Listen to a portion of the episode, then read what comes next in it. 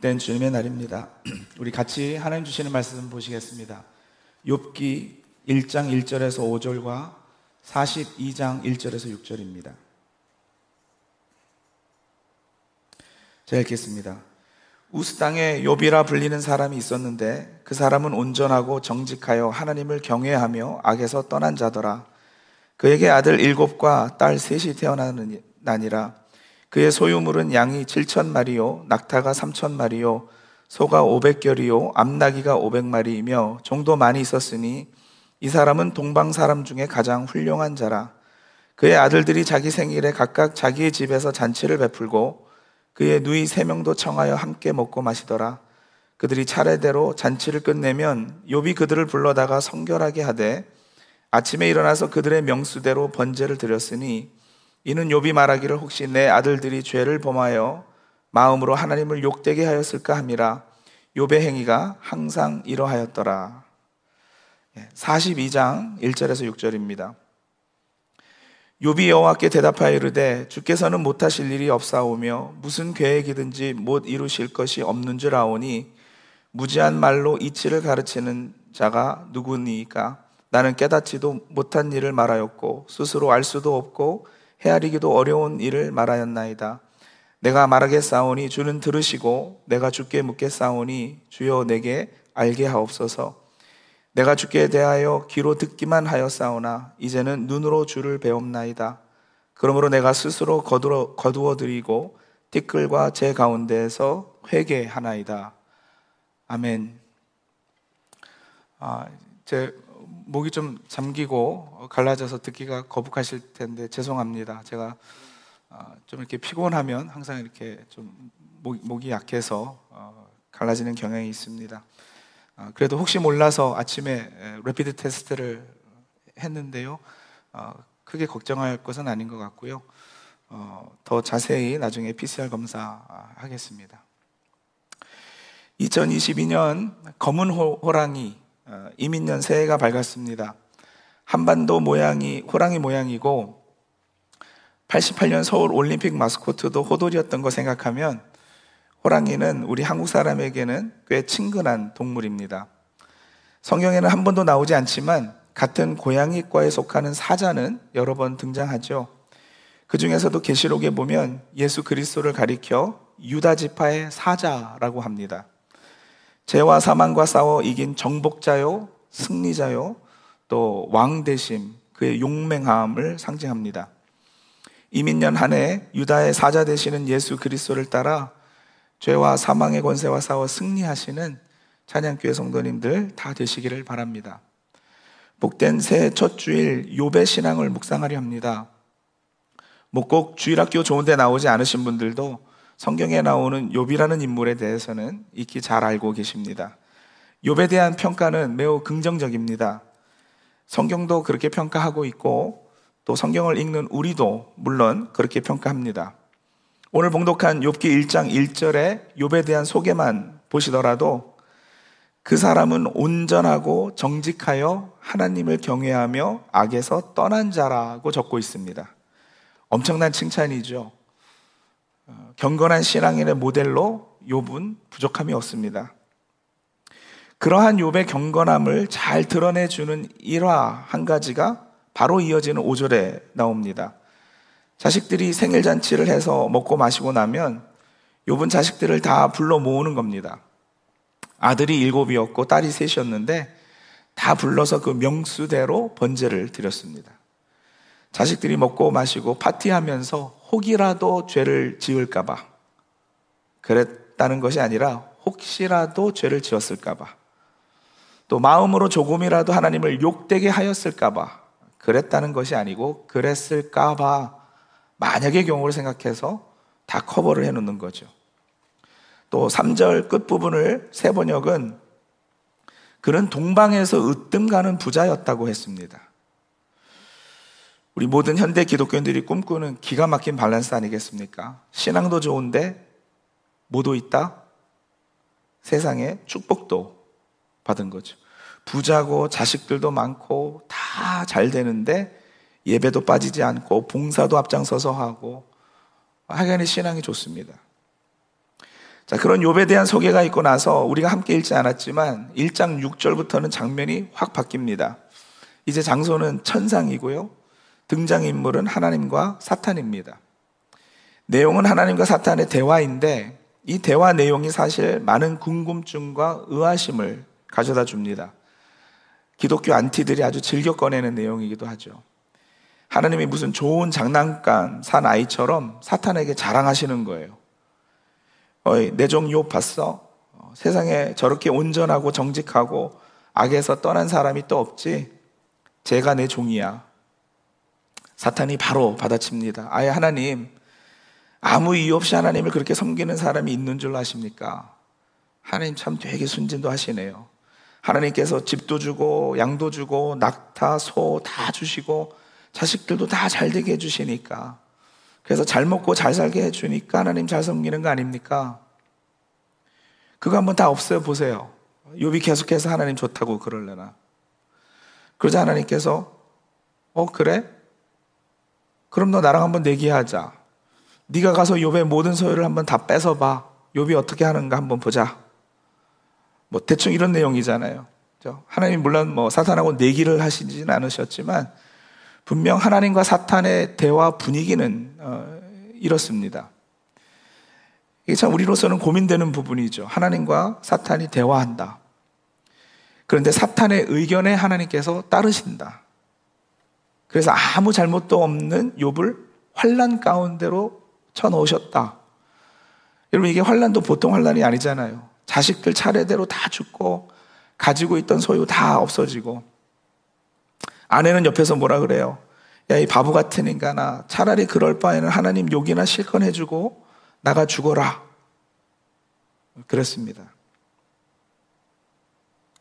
이게 뭐 이래, 이러고는 성경을 딱 덮고는 아, 성경 참 우스운 책이네. 할 수 있을 만한 부분이죠.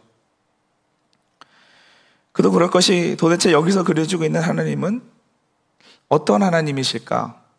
장난감 들고 자랑하는 어린아이 같은 하나님?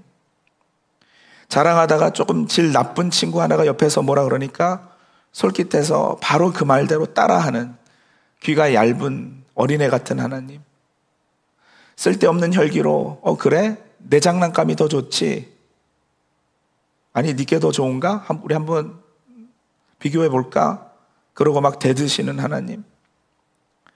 그렇게 영문도 모르고 고통과 환란을 겪는 욥은 그런 가운데서도 범죄하지 않고 하나님을 원망하지 않습니다. 그래서 욥기 2장에 들어가면 이제 하나님께서 의기양양해지셔 가지고 또 사탄하고 대화가 이어지죠. 야, 봤지? 봤지? 내가 뭐라 그랬어? 사탄이 또 가만히 있지 않습니다. 아니, 하나님, 돈을 잃은 것은 조금 잃은 것이고, 건강을 잃으면 전부 다 잃는 거라 했는데, 돈은 잃었어도 다시 일어설 수 있는 건강이 아직 남아 있으니까, 아, 욥이 저러는 거죠. 건강도 한번 쳐보세요. 그래서 하나님께서 어 그래? 그러면 죽이지만 말고 한번 해봐. 해서 우리가 아는 대로 욥의 발바닥에서 정수리까지 종기가 납니다. 제 가운데 앉아서 깨진 질그릇 조각을 가져다가 피가 날 정도로 몸을 어, 긁잖아요. 그렇게 고통스러운 병이 생겼습니다. 여러분 제가 지금 일부러 성경을 부정적으로 비꼬아서 읽는 것이 아닙니다. 분명 성경은 그런 분위기로 그런 뉘앙스로 욥의 이야기를 독자에게 들려주고 있습니다.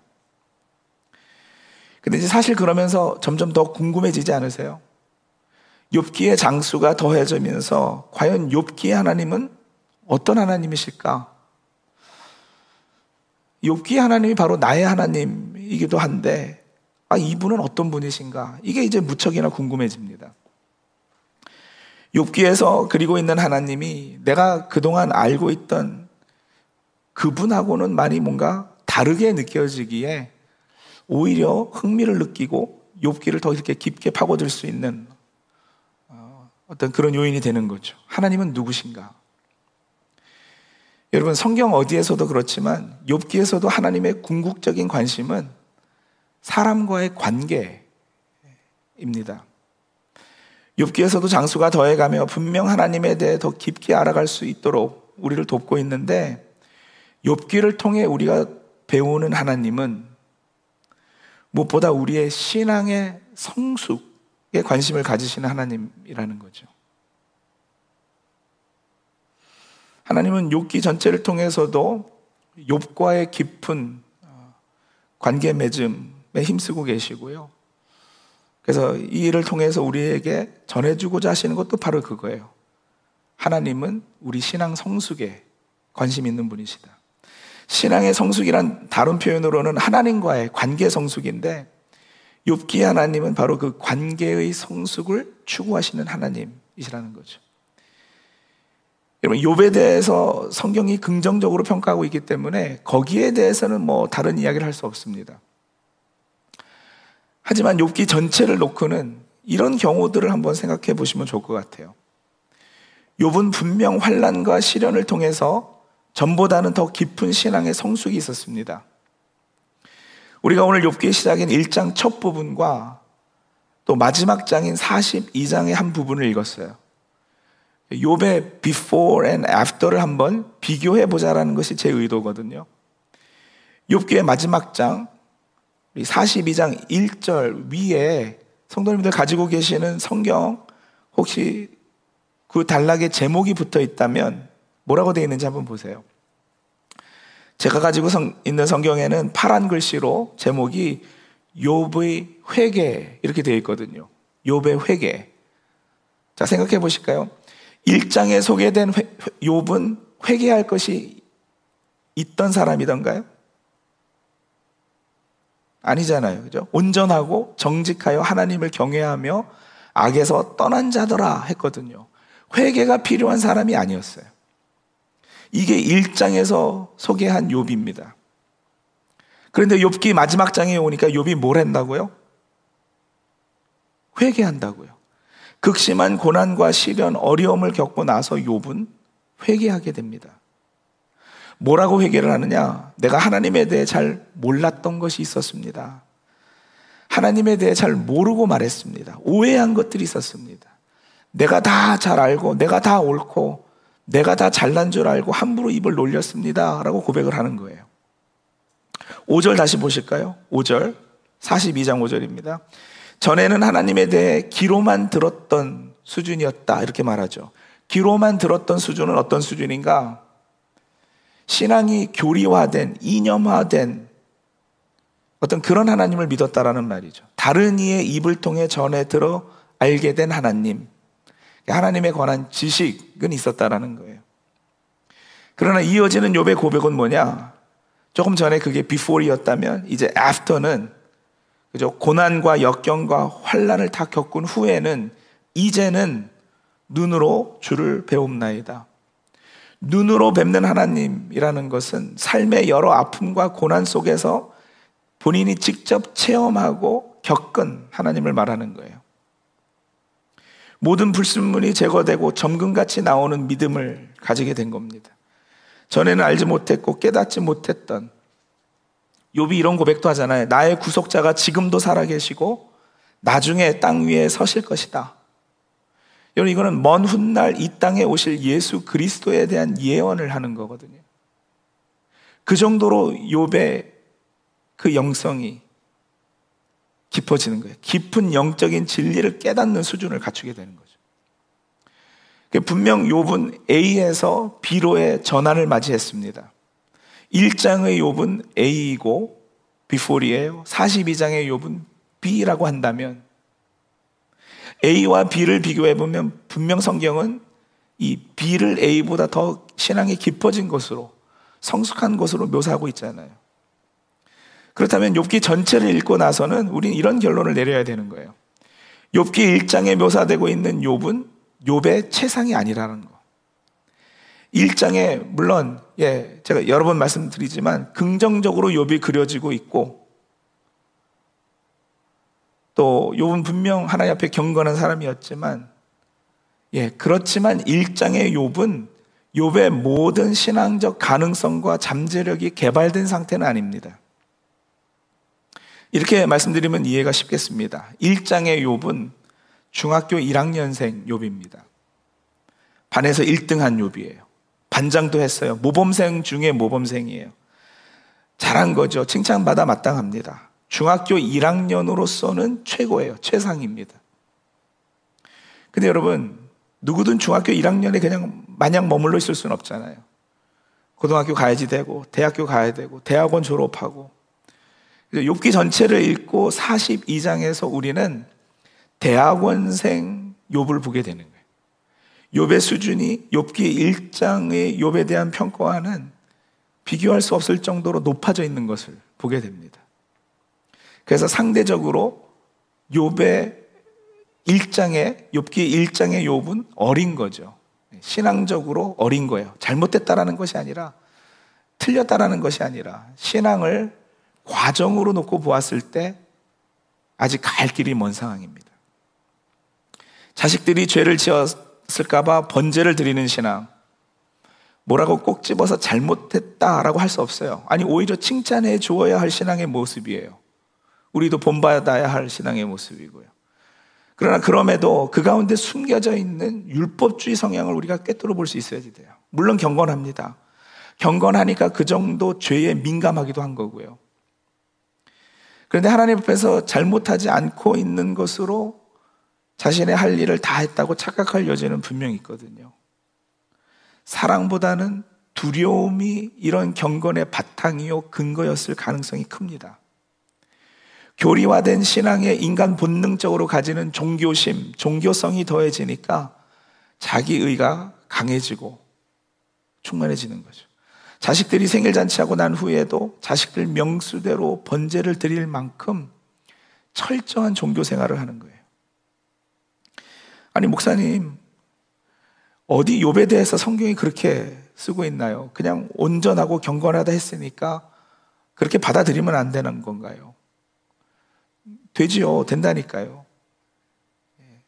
욥기 1장의 욥도 충분히 칭찬받아야 된다니까요. 그런데요. 분명 욥은 어떤 환란과 고통의 과정을 통해서 자신이 정금같이 나오게 됐다라고 고백하잖아요. 정금은 여러 차례 뜨거운 풀무불을 통해서 용광로를 통해서 불순물이 제거되어야 나오는 거 아니겠어요? 정금, 순금이라고 개혁개정은 번역했는데 성경에서 금은 믿음을 나타내고 하나님의 영광을 표현할 때도 비유로 사용됩니다. 금은 변하지 않기 때문에 믿음과 하나님의 영광을 나타내기에 좋은 상징이 됩니다. 이 믿음이 불로 연단된다는 것은 여러 가지 시련, 역경, 환란을 통해서 더욱 순전해짐을, 온전해짐을 보여주는 것입니다. 성도님들, 우리 모두에게는 신앙인으로서 하나님을 믿는 마음, 하나님을 의지하고 신뢰하는 마음, 당연히 있죠. 그러나 또 한편으로는 세상을 사랑하고 쾌락을 더 즐기고 뭐 아주 급하지 않을 때는 하나님보다는 나 자신을 더욱 의지하는 마음이 섞여 있는 거예요. 항상 이 두 마음이 섞여 있어요. 이런 이물질이 섞여 있는 우리가 송금 같은 믿음을 가지려면 방법은 불같은 연단의 과정을 통해야 한다는 것이죠. 요배 경우는 분명히 그랬어요. 중일 수준으로는 그 누구보다도 뛰어났고 칭찬받을 만 했지만 그 수준에 계속해서 머물러 있을 수는 없는 거예요. 왜냐하면 하나님은 우리 신앙의 성숙에 관심 있는 분이시니까요. 그래서 시험이 필요했고 그 시험의 도구로 사탄이 이용되었던 겁니다. 하나님이 사탄의 유혹에 빠지셨던 것이 아니라 그래서 그 꾀임에 넘어가서 욥을 시험한 것이 아니라 하나님께서 사탄을 도구로 삼아 이용하셨던 것이죠. 이 시험은 하나님께서 욥을 몰라서도 아니었고 그래서 욥이 과연 그렇게 소유물 다 뺏으면 나를 저주하고 욕할까 궁금해서 그러셨던 것이 아니고 이 시험을 통해 욥이 성숙의 자리에 이르기를 원해서였습니다. 욥은 그런 역경을 통해 나 하나 내 가족 죄 안 짓고 잘못 안 하고 다른 사람에게 폐 안 끼치고 살면 되지 뭐 하는 그 수준에서 자기의 정당함, 자기의 의로움, 자신의 헌신과 경건, 그런 것이 자랑이 될 수 있었던 그런 수준에서 여러분 42장 8절을 한번 가보세요. 42장 8절입니다. 그런즉 너희는 수소 일곱과 수장 일곱을 가지고 내종 요백에 가서 너희를 위하여 번제를 드리라. 내종 욥이 너희를 위하여 기도할 것인즉 내가 그를 기쁘게 받으리니 너희가 우매한 만큼 너에게 갚지 아니하리라. 이는 너희가 나를 가리켜 말한 것이 내종 욥의 말같이 옳지 못함이라. 이제 친구를 위해 제사 드리고 중보해 주는 제사장의 수준에 앉게 됩니다. 예수를 주로 고백하는 우리에게 있어 인생에 닥쳐오는 고난과 역경은 여러분들 하나님의 벌하심이 아닙니다. 그런 것들을 우리 삶에 허락하시는 하나님의 의도는 우리의 성숙인 것이죠. 즉, 우리와 더 깊은 사랑의 관계 맺기 원하심 때문이고, 더 나아가 우리를 왕 같은 제사장으로 이 땅에 세우시기 원하셔서입니다. 내가 신앙생활 열심히 잘하면 마음도 안정이 되고 삶, 삶에도 질서가 생기고 또 내가 선하고 착하게 도덕적으로 잘 살면 복도 많이 받겠지. 예. 그러겠죠. 그 정도도 사실 좋은 거예요. 하지만 여러분, 그거는 중1 수준입니다. 하나님께서 우리에게 요구하시는 것은 무엇을 잘못하지 않는 수준, 죄 안 짓고 사는 수준에서 한 단계 더 나아가 하나님을 더 깊이 사랑하고 이 세상에서 제사장 되어서 이웃을 섬기는 예, 그런 신앙입니다. 요비 당한 고난의 내용을 주제별로 살펴보시면 정도의 차이는 있을지라도 오늘 우리가 우리의 삶에서 당하는 고난 고난과 어려움과 그리 많이 다르지 않습니다. 요비 경제적인 어려움을 겪었었죠. 자식들이 잘못되는 아픔을 겪었었어요. 믿었던 친구들이 영 자신을 이해해주지 못하고 뒤에서 수군거리고 또 앞에서는 비난하는 말들을 들어야 했고요. 그때 아내라도 좀 옆에서 편이 되어주고 위로해주면 좋을 텐데 아내마저 자신을 비난하고 욕했습니다. 욥은 그런 의미에서 현대를 살며 경제적인 어려움 때문에 힘들어하는 또 자식들이 기대대로 잘 되지 않아서 아파하는 인간관계의 어려움 때문에 엄청 스트레스 받는 특히 나는 잘해주려고 했는데 오해받고 비난받고 나에 대한 잘못된 소문이 나돌고 하는 경험을 한 모두에게 부부관계에 서 서로 이해하지 못하고 대화가 되지 않는 가운데 있는 모든 사람의 대변인이요 대표가 됩니다. 그런 삶의 여러 이슈, 문제들, 기도 제목들이 사실은 성도님들 하나님께서 사용하시는 불이라는 거예요. 그 불로 연단이 되어 우리는 승군 같은 믿음을 갖게 되는 겁니다. 물론 모든 고난과 시련이 우리를 승금으로 만드는 것은 아닙니다. 고난의 때에 주시는 하나님의 말씀을 감사함으로 받고 그 말씀으로 세임 얻어서 또 격려받아서 다시 하나님 앞에 더욱 엎드리는 과정을 겪어내는 사람이어야 할 것입니다. 하나님 왜 나에게 이런 일들이 하나님 삶이 왜 이렇게 어렵고 힘들고 고통스럽습니까? 안 그래도 힘든데 코로나 팬데믹은 언제쯤이나 돼야 끝나는 걸까요? 새해를 맞이했는데도 상황은 더 악화되는 듯 보이고요. 이런 우리들의 울부짖음에 대한 하나님의 답과 우리에게 요구하심은 바로 성숙입니다. 성숙을 위해 가장 필요한 요소는 항복이고요. 이런 상황에서 하나님께서 우리에게 요구하시는 것은 그래서 항복입니다. 자기 자신에 대한 모든 의지 내려놓고 자기 부인을 통한 철저한 하나님 신뢰, 하나님 의지입니다. 우리는 하나님 의지하는 신뢰하는 그 믿음으로 사는 사람들입니다. 오직 의인은 믿음으로 말미암아 살리라 그러셨잖아요. 하나님 말씀하세요. 내가 하나님 아니냐? 내가 네 아버지 아니냐? 내가 어머니의 심정으로 너를 위하고 있지 않느냐? 너의 아픔과 고난에 대해 나는 더 아프고 눈물을 흘리고 있는 거 알지 못하느냐? 예, 욥기 하나님은 그렇게 우리에게 다가오십니다. 질문할 수 있어요. 하나님 그걸 어떻게 하세요? 하나님이 뭐 팔다리가 있는 분도 아니시고 예, 몸도 없이 심장도 없이 내 아픔을 그런 걸 어떻게 하세요? 그러나 그런 반문에 하나님이 이렇게 답하시죠. 내가 왜 몰라? 너랑 똑같은 육신을 입고 너 사는 곳으로 내가 내려왔었는데 내가 십자가에서 이 세상 모든 고통 짊어지고 피 흘렸는데 내가 알지. 내가 네 아픔 잘 알아. 사랑하는 이들에게 따돌림 당하고 비난당하는 아픔, 물질 없음의 궁핍함 하나님께서 아시고 충분히 공감해 주실 수 있으십니다. 우리가 당하는 모든 환란 때 하나님께서는 충분히 우리의 도움이 되실 겁니다. 하나님 욥은 그렇게 견뎠지만 나는 욥이 아니에요. 하나님 그렇게 시험하시면 저는 못 견뎌요. 예, 하나님께서는 그것도 아시죠. 그래서 보혜사 성령도 보내주십니다. 내 노력으로만, 내 의지로만 이겨내는 시험, 고난, 역경이 아닙니다. 분명 도와주시겠다 약속하셨습니다. 그러니 그 약속도 우리 성도님들 믿으시기 바랍니다. 모든 시험이 끝난 후에 42장 마지막 부분에 보시면 하나님은 요백에 다시 다 모든 것들을 돌려주십니다. 소유도 전부 다 갑절이나 주셨고요. 자식들도 주셨습니다. 자식들도 다 잘 되고요. 욥은 건강도 회복돼서 아들, 손자 4대를 볼 때까지 장수하였습니다.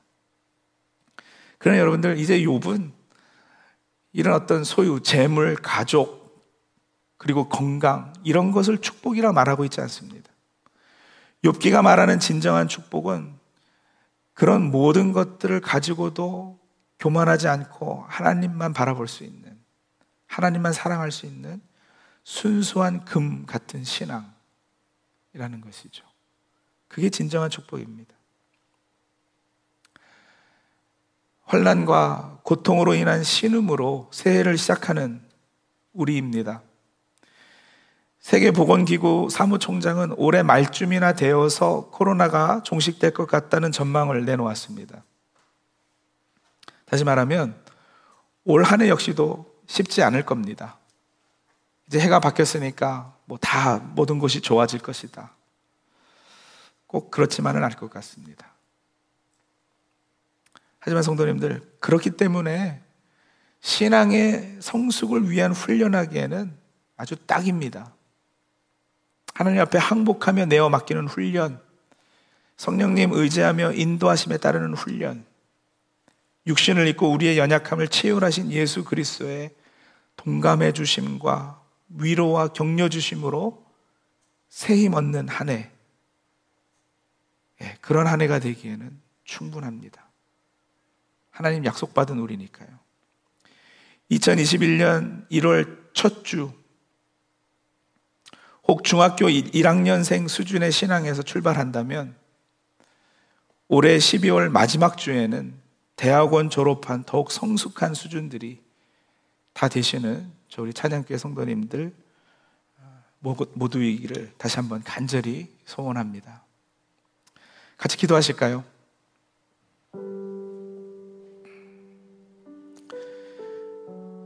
2022년 1월 첫 주일입니다. 성도님들, 어, 오늘 내 신앙의 수준을 한번 평가해 보시면 좋겠어요. 나는 지금 어느 정도 신앙의 자리에 와 있는가? 우리가 어디에서 출발하던 성도님들 올 한 해를 마칠 때 12월 마지막 주에는 분명 지금보다는 조금이라도 더 성숙한 자리에 있어야 할 것입니다. 그 사이를 때로는 고난이, 환란이, 이런저런 역경과 시련이 채울 수도 있을 겁니다. 그러나 오늘 이 말씀 받으셨으니까 혹 그렇다 할지라도 그것을 감사함으로 받고 또 하나님께서 우리 삶에 아주 친밀하게 개입하고 계시기 때문에 생겨나는 일들이므로 그렇게 믿음으로 받으실 수 있기를 원합니다. 그래서 어떠한 경우에도 하나님 앞에 감사하고 믿음으로 나아가기를 이 시간 작정하고 하나님 앞에 기도하며 나가도록 하죠. 하나님 올 한 해 신앙의 성숙을 이룰 수 있도록 도와주옵소서. 상황과 환경을 초월해서 신앙의 성숙 이룰 수 있는 우리 모두 되게 도와주옵소서. 우리 그렇게 기도하며 어, 하나님 앞에 나가도록 하겠습니다.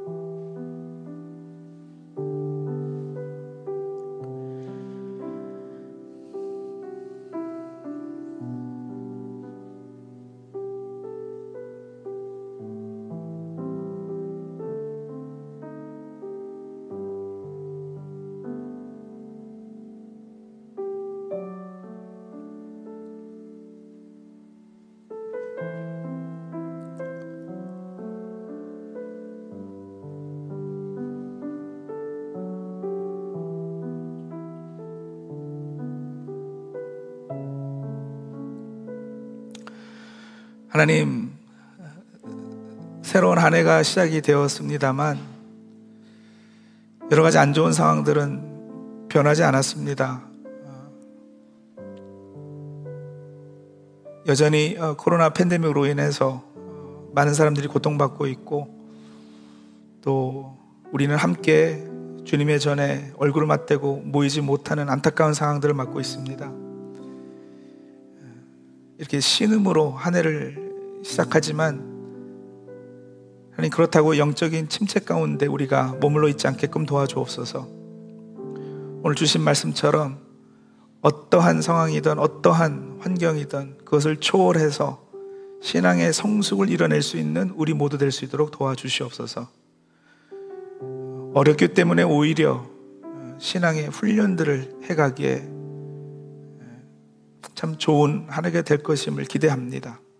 그렇게 더 하나님 의지하고 하나님만 믿고 한해될수 있도록 도와주셔서 오늘 우리가 출발하는 이 신앙의 수준에서 더 성숙한 자리로 나아갈 수 있는 복된 우리 찬양교회 성도님들 다 될 수 있도록 주님 역사해 주시옵소서 감사하고 예수님의 이름으로 기도합니다.